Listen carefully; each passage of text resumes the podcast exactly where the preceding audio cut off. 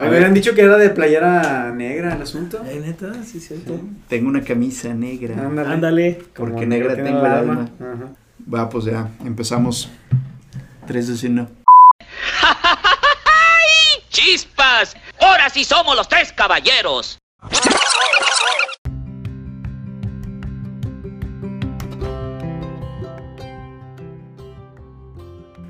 Hola, buenas tardes a todos. Nos da muchísimo gusto saludarlos nuevamente. Estamos en un nuevo episodio, de hecho nuestro quinto episodio en el podcast de los Tres Caballeros. Muchas gracias por todavía sintonizarnos, que de hecho, y es una efeméride que les tengo que platicar compañeros, el día de hoy es el Día Mundial de la Radio. Ah, Digo, genial. Técnicamente nosotros no hacemos radio, Como tal. Pero por supuesto que se trata de el mismo principio de comunicación para todos los que estén interesados en, pues, en escuchar las tonterías que decimos. Claro que sí, no, Así pues es. llegamos al mero día y este hablando de radio les les recomiendo la película Días de Radio, hablando de enchiladas. Muy La buena. película Días de Radio. Muy bueno, me gusta. Y también te acuerdas de aquella película, no sé si alcanza a ser de los 90 o si es de los 80, la de Buenos Días Vietnam con ah, de la Robin guerra. Williams. Sí, es ochentera, ¿no? Williams. Sí, y precisamente el papel que tuvo por ahí, su transmisión de radio. De un locutor de radio, sí, precisamente. Sí, sí, sí. Con buen rock, por cierto. Bien, no, Y- pues perfectamente. Buen día entonces. A ver, ¿qué onda Freddy? Ya que estamos hablando de la radio, vamos dando un pequeño preámbulo. ¿Quién es tu locutor de radio favorito? No, ya no me digas. Don Pedro Ferriz. Pedro Ferriz, papá, fíjate, Sí, ni no, siquiera, claro. o sea, ni siquiera el hijo. Un mundo nos vigila. Exactamente, exactamente. Este, no, fíjate que ahorita, este, pues yo creo para mal, ya casi no oigo radio. Porque, pues, ya teniendo Spotify, ya teniendo, este, pues tu propia música, que puedes hacer tus playlists, que puedes, este, o que tienes incluso canales ya establecidos de géneros y estilos diferentes que tú dices, quiero oír esto, pues ahora sí que el radio como tal está perdiendo mucha gente, yo creo.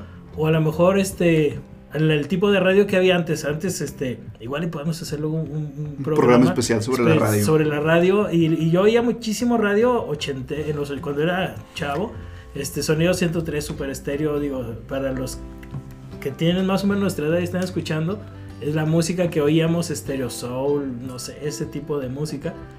Y pues ahorita de repente tú dices, este, pues las, las únicas dos estaciones que oigo de música es Señal 90 porque son clásicas, pero a veces la riegan. Y Éxtasis, que también a veces... A veces meten y, la Sí, pata. y luego pues te avientan 20 comerciales por una canción, entonces ya oigo muy poco radio. Radio Chavo Ruco. Radio Chaburruco, claro. Entonces, ya ahorita, este, es- creo que a lo mejor nos interesa ya más a nosotros la radio hablada que, que la que te puede ofrecer las ondas hercianas en música. Y ahí ya Spotify y todo eso ya. Sí, no, claro, digo, finalmente se trataba de la magia de estas señales viajando por el espacio, llegando a una radio de, desde la radio de transistores o alguna radio ya más moderna a los hogares mexicanos, pero pues bueno, ahora tenemos la magia del internet y de los podcasts. Sí, así como decían la, la ¿cómo decía la canción? Este mató a la radio. Ajá, la sí, de la estrella del radio. ¿Cómo Video? Kill Video the Kill Radio the Radio Star. Star, exacto. Video Kill the Radio Star. Y este y pues YouTube tumbó a la televisión y así uno y otro y otro y otro, pero todavía sigue poco a poco. Pues bueno, pues échale Freddy, ¿de qué nos quieres hablar? Bien, bueno, este ya para terminar el, el tema que empezamos la, la, la clase anterior, iba a decir. Oílo.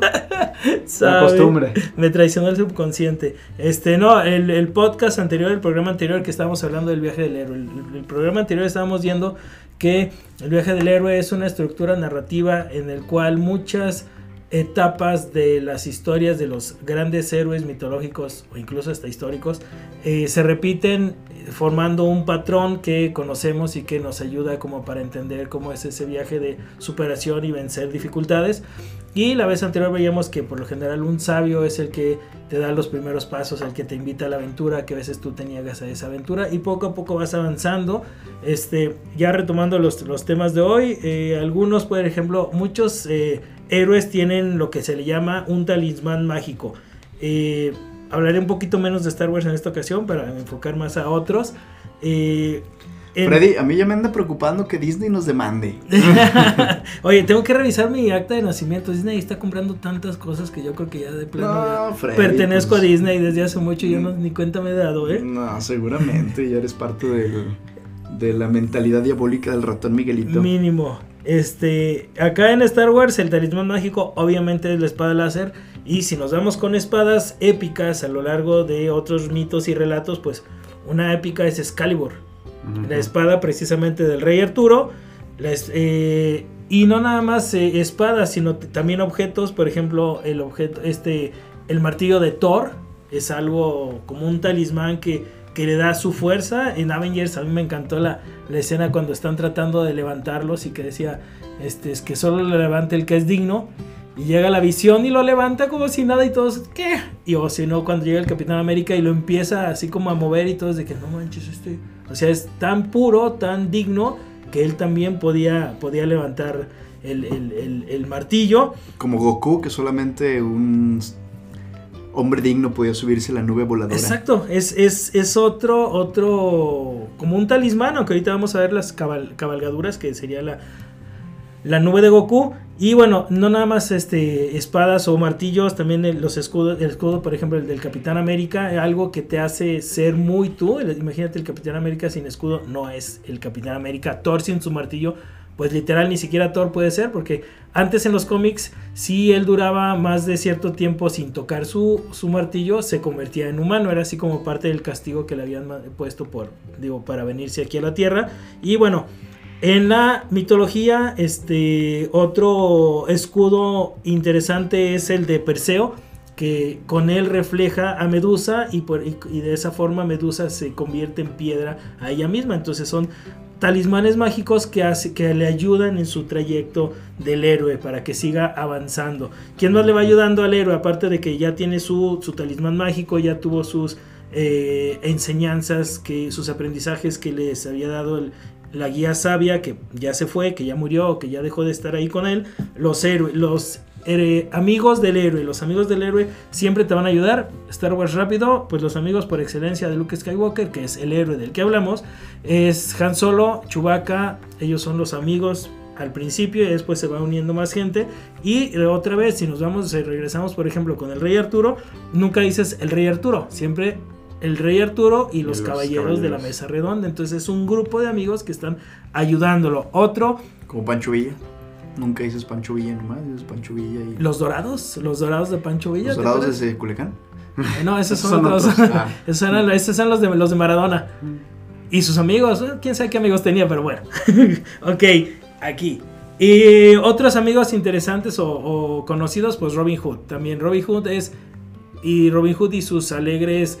Eh, Compadres. com- compadres, sus compañeros del acá del bosque de Sherwood que siempre le Tú ya, ayudaban. tú así. ya andas mezclando leyendas, No, de eso se trata, de eso se trata, de, de mezclar todo. El punto es que todo es lo mismo. Es exacto, o sea, todo es, todo es lo mismo. Ahorita todo es como un remix de lo mismo, pero interesante y, y son ideas que han estado por miles de años y se repiten y se repiten. Ahí está Toro, el amigo del llanero solitario, o sea, siempre hay como el que te ayuda. Y tú decías de la, de la nube de Goku. La nube de Goku entra, fíjate, dentro de la, cabalgadura del héroe. ¿Por qué? Porque es algo que permite el movimiento del héroe. Puede ser la nube de Goku, puede ser el halcón milenario de Han Solo, puede ser la X-Wing de Luke Skywalker. Incluso pueden ser las sandalias voladoras del dios Hermes. Acuérdate de Hermes o Apolo, que era el mensajero de los dioses. Este, Zeus tenía su Pegaso, por ahí atravesaba los cielos. Y el, el DeLorean de McFly. Es el o sea, de todos. nos- son. Imagínate ah, el volver al futuro sin el, sin el DeLorean. Pues, el, no el viaje del héroe viajero en el tiempo. Sí, o sea, es, es lo que vemos. Y caballos, por ejemplo, famosos. Caballo dorado. Eh, No, sí, no. bueno, sí es, muy, sí es muy famoso y no falta en ninguna boda. Este, Babieca era el caballo del Cid Campeador. Eh, Rocinante era el caballo de Don Quijote. Plata, el caballo del Llanero Solitario. Marengo, el caballo de Napoleón. O grupos de caballos. ¿Marengo como- se llamaba el caballo blanco de Napoleón? eh, sí, de hecho, Marengo. Marengo era el caballo blanco. Ahora sí, literal, que el caballo blanco de Napoleón. O grupos de caballos como las cuadrigas en Benur. Entonces son transportes que, a- que te ayudan en el héroe en, en- en- en andar ahí. No sé, era el caballo blanco de Napoleón o las, man- las mangas blancas del chaleco de Oye, Napoleón. ima- y próximamente va a ser Freddy y la línea 3 del tren ligero. Y ese famoso Creo tren- que eso no va a ser Eh, una eh, ese- realidad. Ese, sí es un mito y no. Este, No necesariamente de los... Bueno, es un mito fantástico. Es un mito fantástico No porque necesariamente nunca. de los buenos. y, y- y- y nunca se está llegando a la realidad. Es, Ah, Bueno, la línea 4 que va a ser más por nuestros rumbos. sí, no, pero pues que acabe en la 3 y luego se Sí. mete en la 4. Pero No, bueno. pero el Freddy ya anda inventándose hasta leyendas, así de que... Robin Hood y en familia con Chabelo. Chale, no. Yo creo que sí, sí, sí, le to- sí se llegaron a conocer. y va a aparecer allá con los supersónicos, Chabelo. Ándale. Y bueno, ya, seguimos con las tareas del héroe. Este, un héroe tiene que lograr determinada cantidad de tareas para crecer como ser humano, para crecer como héroe y para lograr, eh, no sé, el objetivo por el cual está llevando su, su aventura, su epopeya. Héroes importantes que han hecho eh, tareas, Hércules, que cuando- Sus 12 trabajos. ¿no? Exacto, sus 12 trabajos que de repente tenía que, este, no sé, cambiar la trayectoria de un río con sus propias manos, enfrentarse a un toro, enfrentarse a un león, eh, lograr el vellocino de oro, no sé, tantas cosas que tenía que hacer. Otros, por ejemplo, este, ya hablamos de Perseo y Medusa, eh, Teseo y el Minotauro también se tienen que enfrentar en sus tareas, curiosamente se tienen que enfrentar a monstruos. Otro que se enfrenta a monstruos dentro de una tarea importante, San Jorge y el dragón. Es una leyenda europea en el cual se supone que San Jorge eh, fue llamado a cierto pueblo porque eh, ese pueblo era asediado por un dragón, entonces bueno, él es el que se encarga de, de acabar con el dragón y es, es padre porque la leyenda cuenta que cuando mata al dragón de la sangre le brota una rosa. Y eso te da una tradición europea en muchas ciudades que el 23 de abril, que es la, la fiesta de San Jorge, eh, los enamorados, los hombres le regalan eh, ros- se regalan, hombres y mujeres se regalan rosas o se regalan libros, ¿no? Entonces eso está Que también, eh, Está padre. que también cae en el Día Internacional de- del Libro, precisamente. precisamente de, de ahí viene. Y bueno, San Jorge es el santo patrono de muchos países y de muchas ciudades, específicamente de Cataluña, de, la, de la región de, de Cataluña. San Jorge de Capadocia. San Jorge, exactamente, nacido en, en Capadocia, por ahí como en Tur- el siglo sí, II. Turquía, en la actual Turquía. En la actual Turquía, exactamente. Y bueno, eh, continuando, el viaje al inframundo es otra etapa, otro estadio de- del viaje del héroe, en el cual un héroe siempre tiene que descender a los infiernos. Habíamos platicado la vez pasada que Dante tiene que bajar a los, inf- a los infiernos. De hecho, hay una frase que se me hace bien interesante de Carl Jung que dice, se dice que ningún árbol ¿Nicole Jr.? Carl, Carl Jung, Carl Jung, un psicólogo. Y ya va a ser que, que me dé hambre, Lalo. Freddy, nos van, a, nos van a empezar a cobrar. Oye, yo, pero te fijas que todos mis anuncios son de comida. Ahorita estoy fijando en eso, ¿eh? Es que pues también se te ocurre grabar a las dos, Lalo, pues qué onda. Pues, échale, Y Freddy. dice la frase, hablando de el viaje a los infiernos, el viaje al inframundo, el viaje al Hades, el viaje al, al, al, al más allá, dice, se dice que ningún árbol puede llegar hasta el cielo a menos que sus raíces lleguen hasta el infierno. Entonces con eso te está diciendo que el héroe tiene que bajar para poder después subir. Eh, los egipcios, por ejemplo, creían en, cierto tipo de, reencarnación. Eh, viaje al inframundo al vientre de la ballena, que también se le llama. eh, pues Jonás, que se supone que tenía una misión que le había dado Dios, y Jonás dijo: "Nel, ¿yo para qué? No voy para allá. Y yo así como que te dije que fueras para allá. Se lo come la ballena y lo escupe por allá donde debería cumplir la misión. Y hasta en el mismo Pinocho vemos que se lo come que se lo come una ballena. Y el último estadio de los hay como 25 más, o sea, hay muchísimos, pero quise nada más platicar de esos.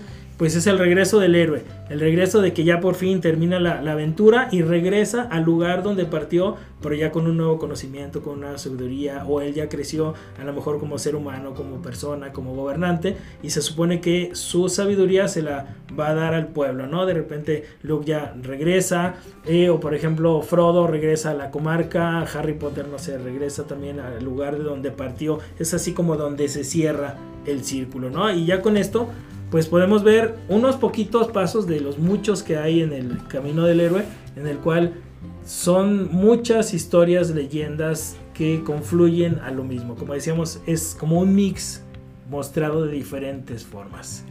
El camino del héroe. El camino del héroe por Freddy Aguilar.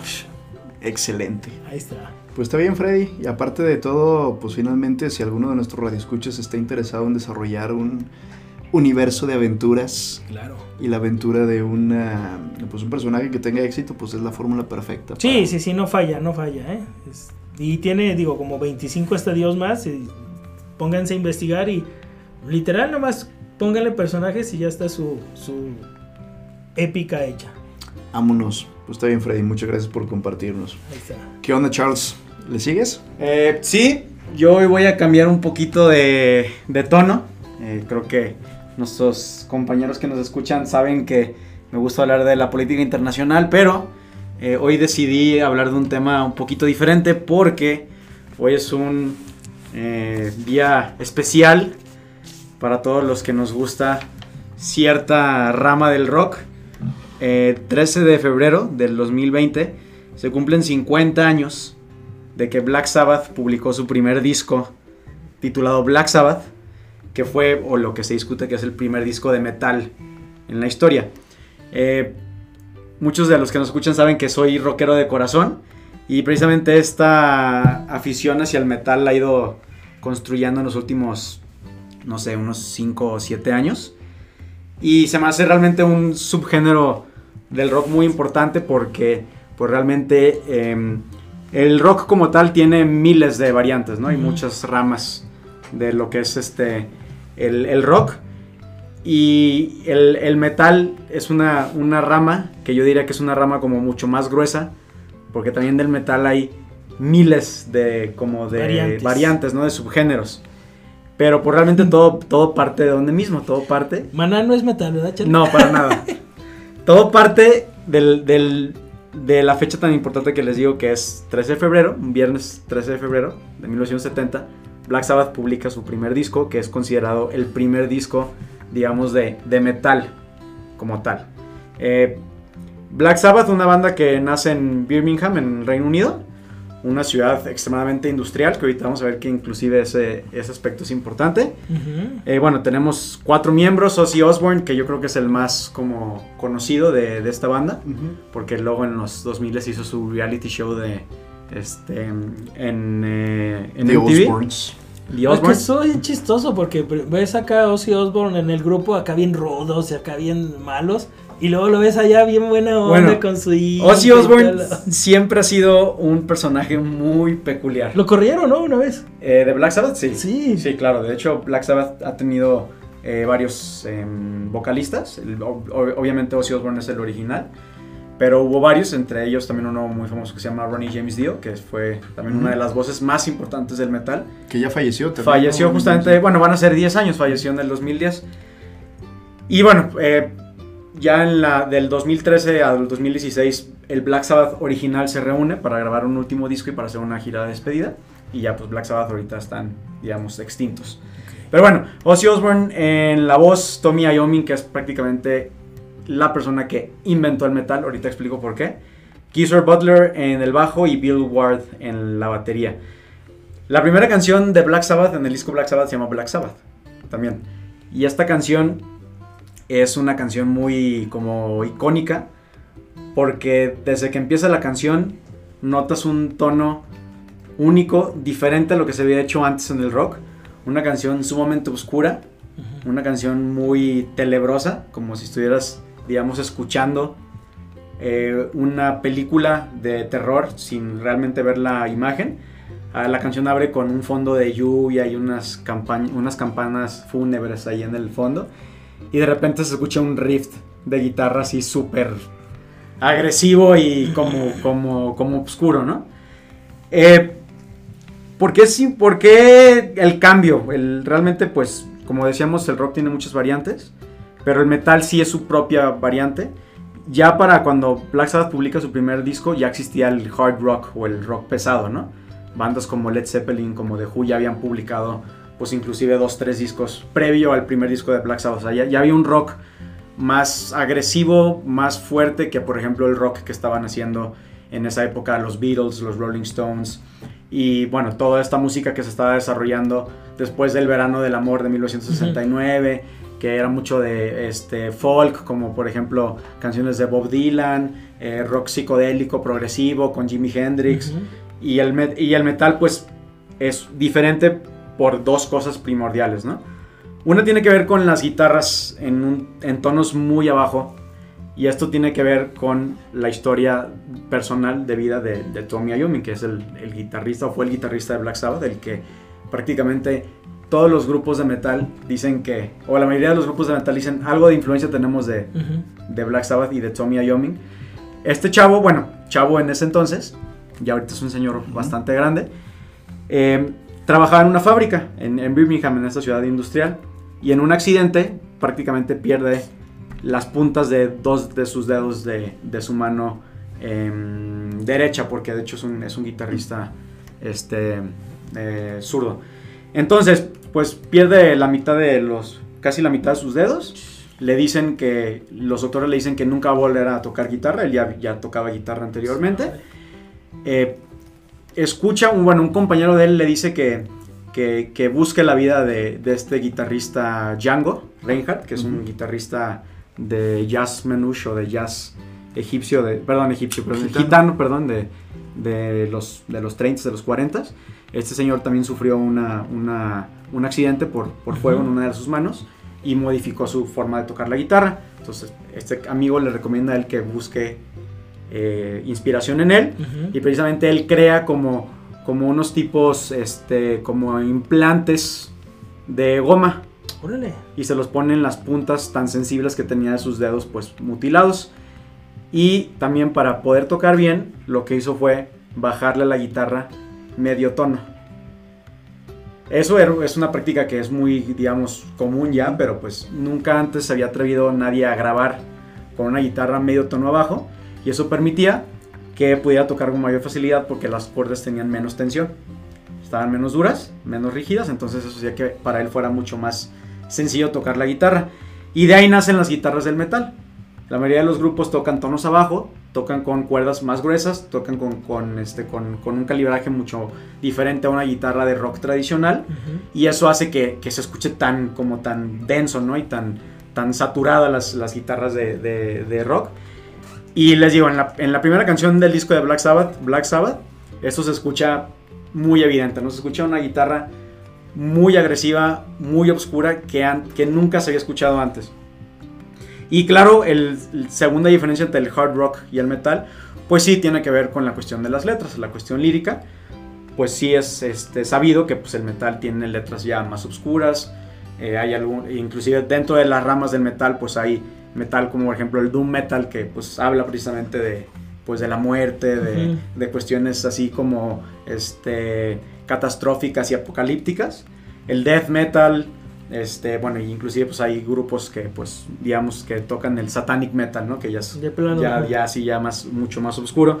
Pero bueno, volvemos a lo mismo, un contraste completamente diferente a lo que estaba escuchando seis meses antes, en el verano del 69, Woodstock, todo ese rollo. donde pues el, el mensaje era amor y paz y todos somos hermanos y todos somos este todos somos muy felices, bueno, todo lo contrario, ¿no? Black Sabbath llega a, escribir letras pues ya un poquito más, más densas, más oscuras, que hablan de temas que realmente nunca se habían tocado en la música popular. Eh, pues cosas de muerte, cosas de, los lados oscuros de la religión. Y pues eso se ve en los primeros discos de, este, de Black Sabbath. Y bueno, el, el metal, pues como les decía, pues es una rama, digamos que ha crecido sola. Eh, pues el metal sigue siendo, yo creo que de las ramas más importantes y más vivas del, del rock.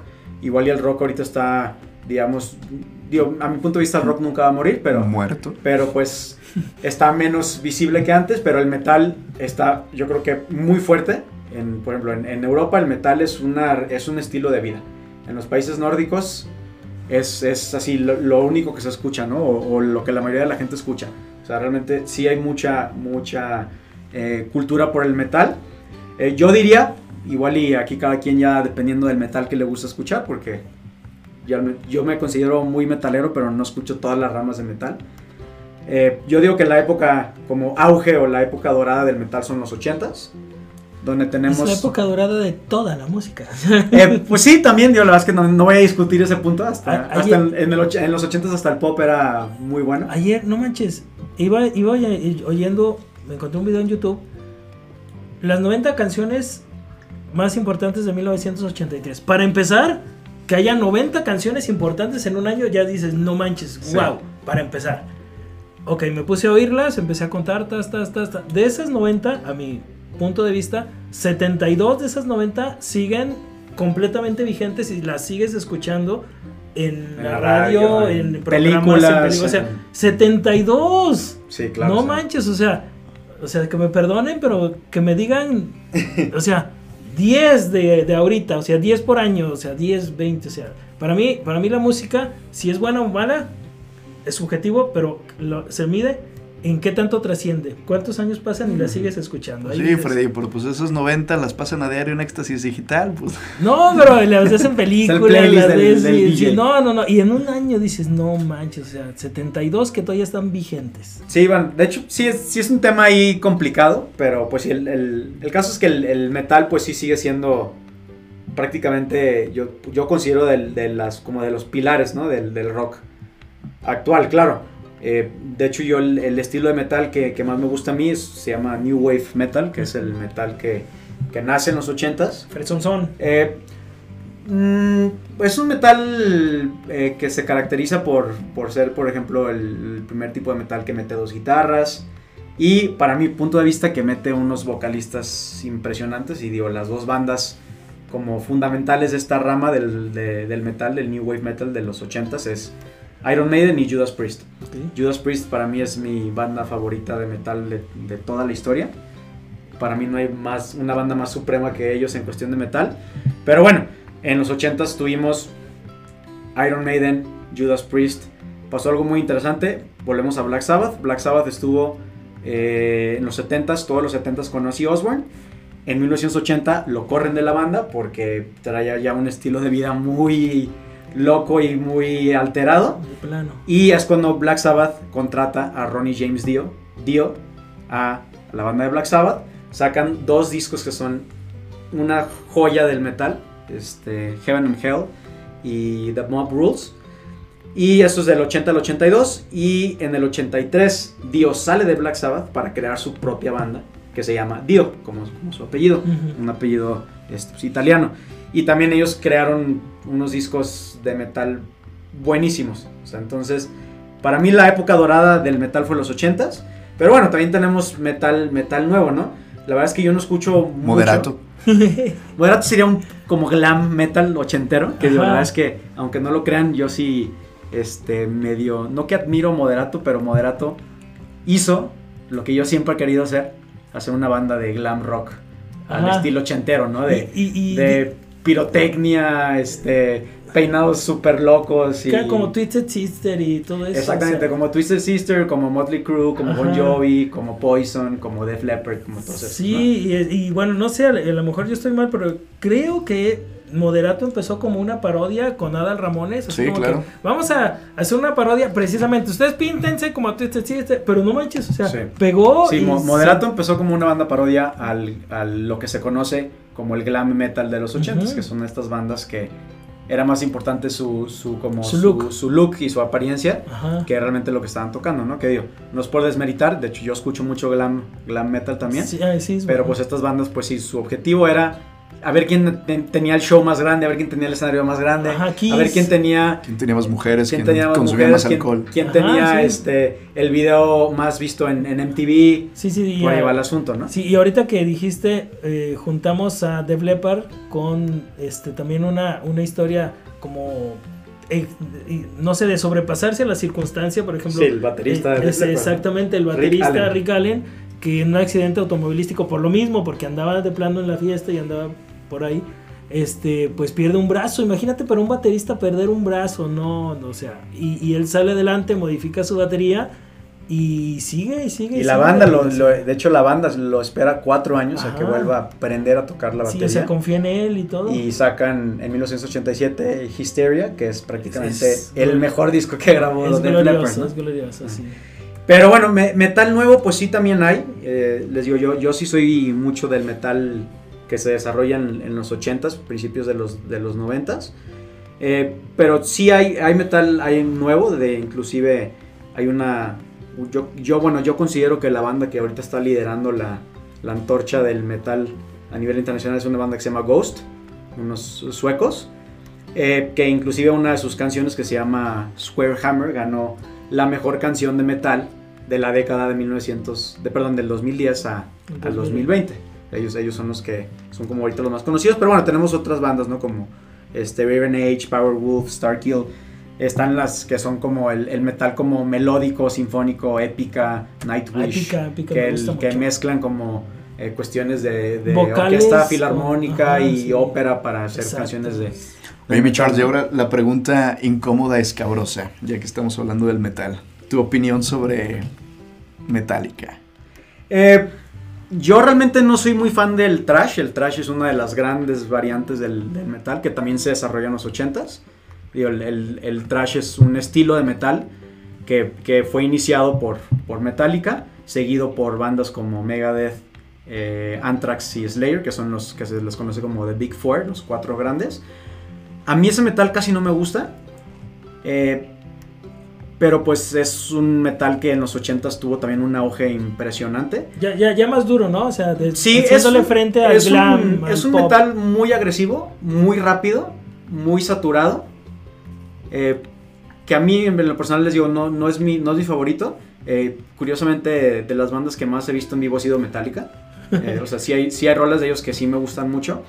Pero a veces a mí sí me llega a saturar mucho el, el- el- el trash, ¿no? Este, de hecho, es, eh, nunca, nunca hemos tenido la fortuna aquí en México, pero usualmente esas cuatro bandas que comenté se juntan para hacer una gira que se llama The Big Four, que toca pues Metallica, de Megadeth, Slayer y Anthrax.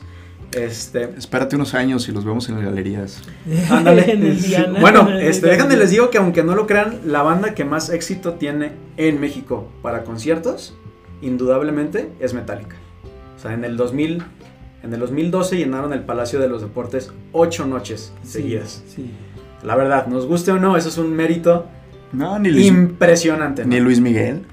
Sí, o sea, está, está canijo, ¿no? Y, Sí. y, digo, y previamente, a- dos años antes, Metallica había llenado el Foro Sol cuatro noches seguidas. O sea, el Foro Sol, un Ujú, lugar que tiene sí, sí, capacidad para más de 80 mil personas, Sí. cuatro noches seguidas. Algo tiene Metallica en México que ningún otro grupo, ningún otro, ningún otro solista, ningún otro músico puede llegar a hacer lo que hace Metallica en cuestión de boletos en nuestro país. Es un fenómeno rarísimo que yo creo que ni Metallica se explica, ¿no? Por, por, qué, por qué tanto fanatismo hacia Metallica. Pero bueno, resolviendo la duda de Lalo, me gusta, pero no es mi metal favorito.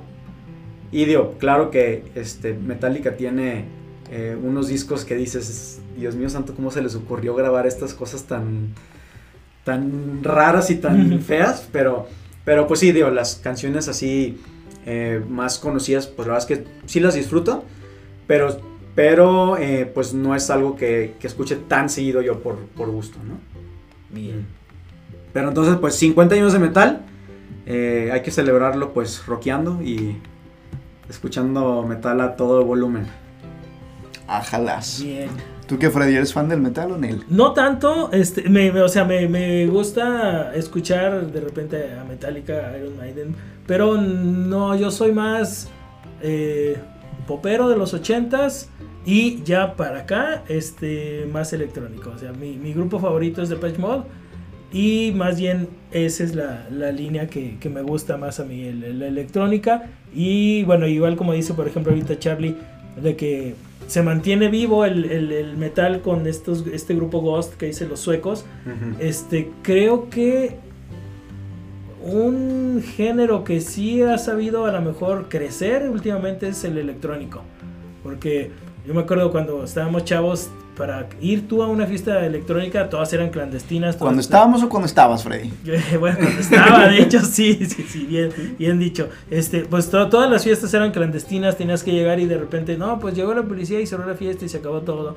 Y este, y ahorita no, ahorita hay súper grandes festivales inmensos, o sea, 100 mil chavos este, con música electrónica. Creo que sí se ha sabido desarrollar. Entonces yo más que metalero, más bien me fui ya en los últimos 20 años, más bien me fui por, por la onda electrónica, es como el género que creo que se ha desarrollado. Porque el pop, pues creo que murió. el- me encantaba el pop de los 80s completamente. Este, los 90s empezó a bajar y después de los 90s creo que ya me perdieron en el pop completamente. Más bien me fui para la onda electrónica. Y este, pues también como Charlie Rótica, también la electrónica tiene montones de géneros bastante dispares unos de los otros, unos mejores que otros. Entonces, algún día platicaremos también por ahí. Sí, deberíamos por ahí dedicar un episodio especial también a hablar de nuestros bueno, Grupos Char- favoritos. Sí, Charles ya nos dio una buena introducción, a lo mejor Sí. más anécdotas sobre nuestros grupos favoritos, etcétera, Sí, sí, etcétera. sí, por ahí, por ahí ya que quede pendiente una de Depeche Mode conmigo. Sí, de hecho por ahí me hiciste acordar que uno de los eh, mejores amigos, al menos dentro del mundo de la música de Tony Iommi, el guitarrista de Black Sabbath, es precisamente Brian May, guitarrista Ujú, de, de Queen. de Queen. Ujú. Eh, grandes amigos, también en algún punto, pues Brian May inspirado precisamente por la forma de tocar metal de, de Tony Iommi, que por ahí como que medio renuentes a meterle unos riffs un poco más agresivones, pero también Queen tiene algunas canciones... Es Sí. considerado metal. Los algunos- primeros discos de Queen son discos con guitarras Sí.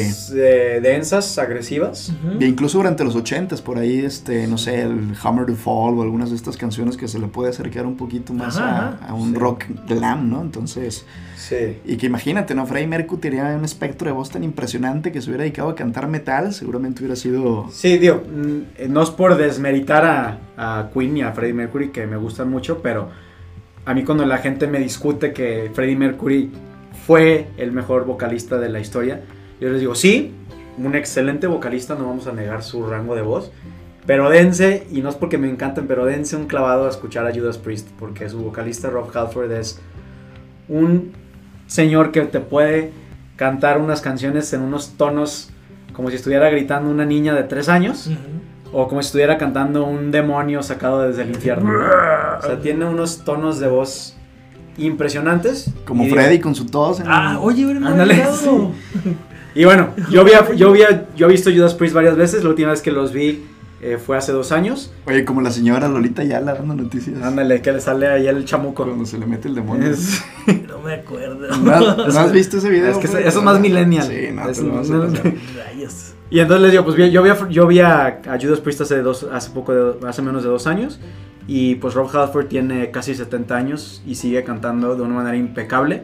Es de los pocos vocalistas que sí, este, él estudió muy bien cómo, pues, cómo ser un vocalista y él platica mucho que pues eh, que sabe cuidar su voz, sabe cuidar su garganta, sabe qué no hacer antes, durante y después de un concierto para que pues su voz siga siendo la misma que cuando grabó Judas Priest su primer disco en el 74, ¿no? Los dulces de la tía Trina. Ándale.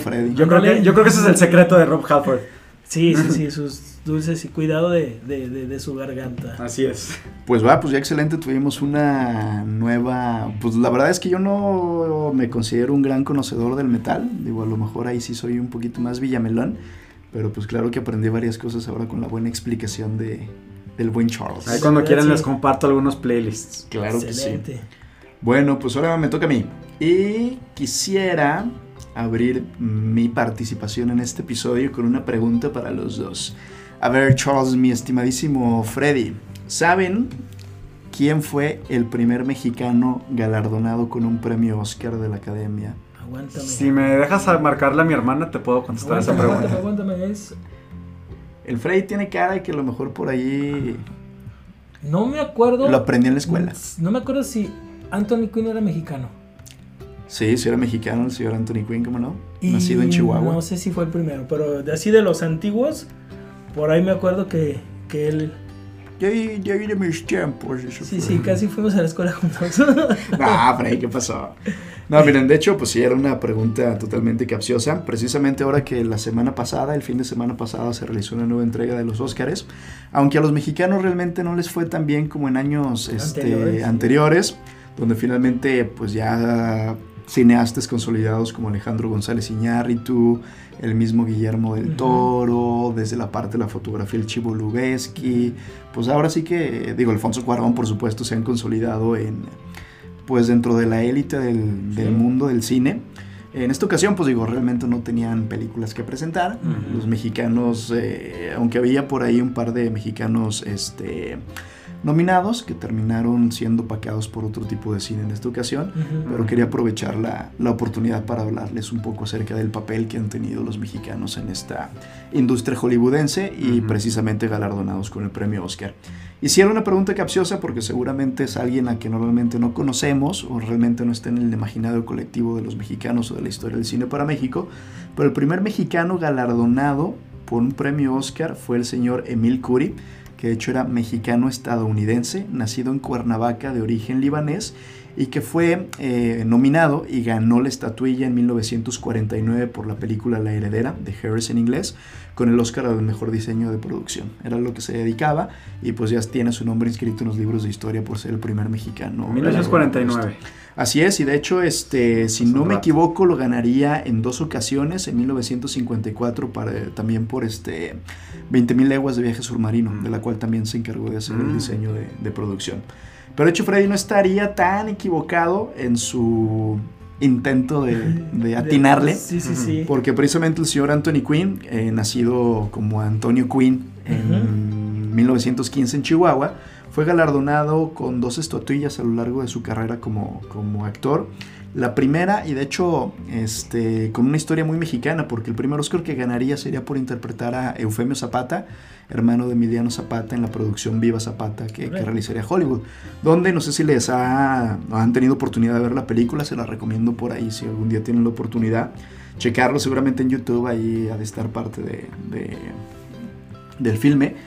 Pero Emiliano Zapata, de hecho, fue interpretado por el gran Marlon Brando al lado de Antonio Quinn, dos grandes autores, eh, actores ya consolidados más o menos para el momento, y pues que de hecho le vale la estatuilla como mejor actor de reparto al señor Anthony Quinn, que sería en ese sentido el primer mexicano, actor o actriz, en ser galardonado con la estatuilla, y lo volvería a ganar en el año de 1956 por eh, Lost for Life, otra película que interpretaría el señor eh, Anthony Quinn.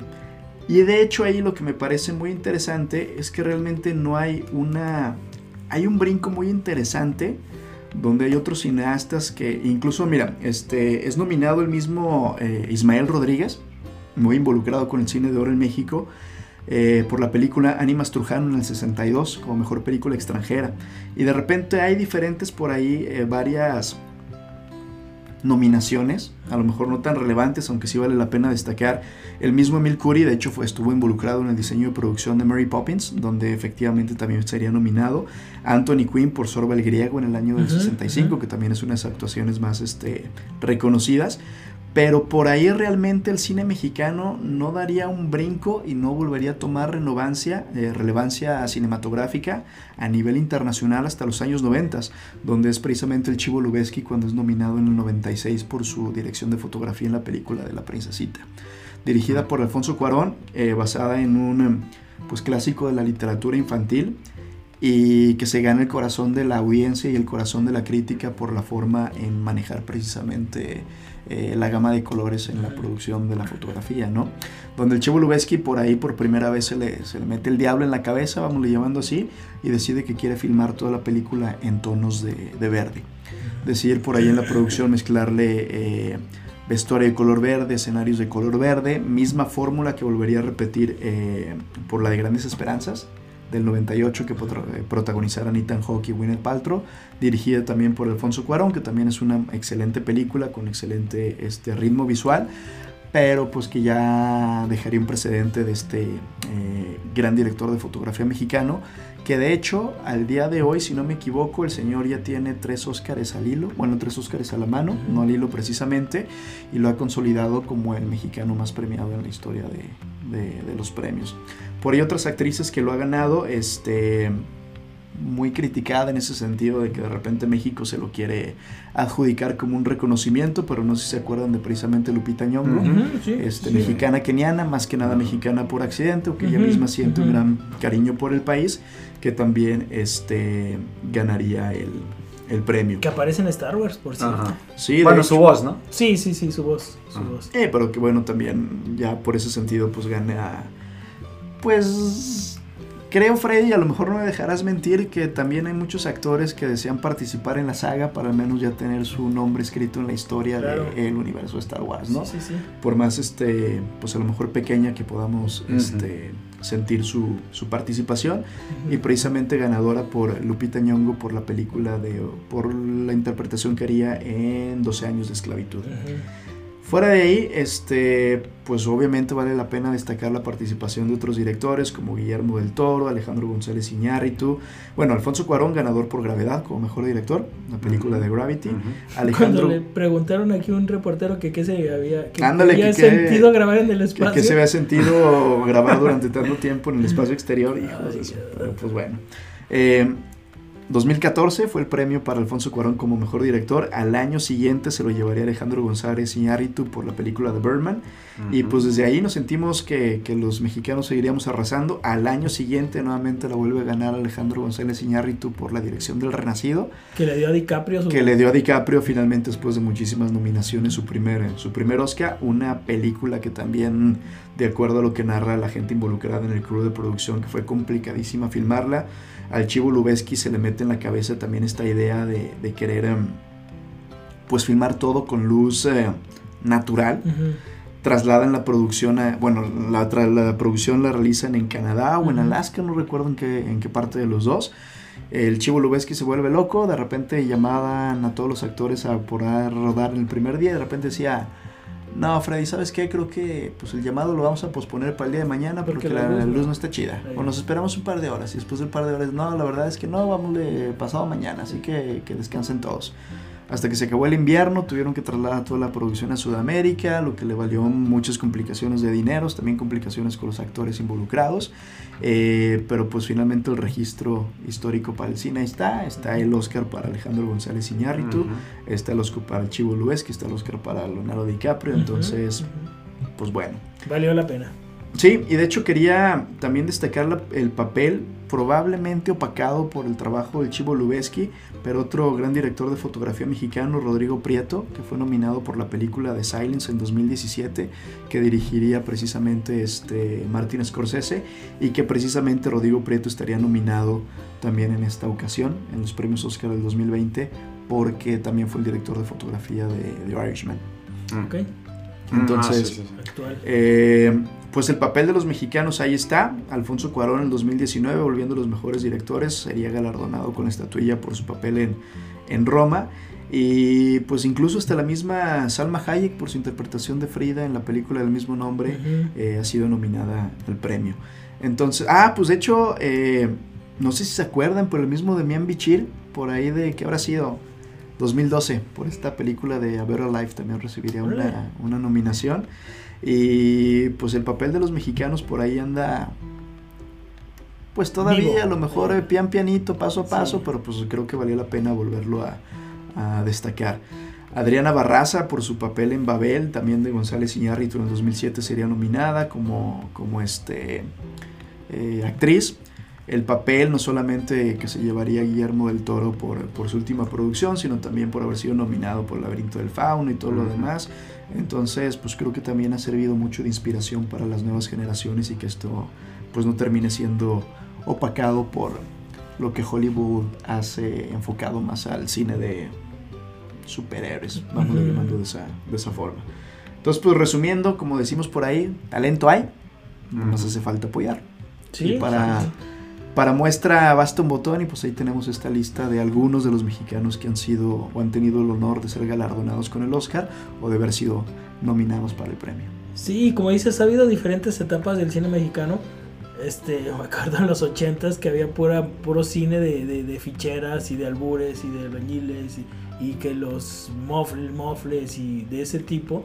Y ya después como que ya se hizo un cine de repente. La risa en vacaciones, Freddy. Había como 20 mil partes de la risa en vacaciones. Sí, más, más grande que el universo Star Wars, Sí, Freddy. Sí, sí, sí, Mucho fácil. más. Y este, después hubo un cine como muy depresivo en México y pues ha tenido varias etapas, ¿no? El cine mexicano como tal, porque a lo mejor la, lo que estábamos platicando de, de las películas es como cine de Hollywood con mexicanos Sí. y el otro es cine mexicano como tal. Sí, no, precisamente por ahí recuerdo mis años de juventud, como dice el Ujú. que la una de las películas que vuelve a inaugurar como el así llamado nuevo cine mexicano fue precisamente la producción de Alfonso Cuarón de Solo con tu pareja, Ujú. que daría pie después precisamente a- al gran hitazo que fue Sexo, Pudor y Lágrimas, ¿no? Que en viene la segunda parte. Sí, por ahí estaba escuchando, en- estaba leyendo en el periódico, perdón, que pues por ahí viene la segunda Y parte. hablando de Bichir también. 20 años después. Ujú. Que bueno, finalmente hubo una época en el cine mexicano donde prácticamente todas las películas estaban protagonizadas por algunos de los hermanos Bichir, ¿no? Sí, está como los estos. Ah, ¿cuáles eran los que.? Ah, por el señor. balazos, balazos? Sí, no, por el señor Pedro Armendáriz. Este, pero bueno, finalmente ya se trata de nuevas experiencias de un nuevo cine mexicano y que también me da muchísimo gusto que cada vez haya más lugar, como dices tú, para actores mexicanos en producciones completamente hollywoodenses. Ujú. Por ahí precisamente eh, escuché también en las noticias de esta semana que al parecer Diego Luna había abandonado el proyecto de protagonizar el remake de Scarface.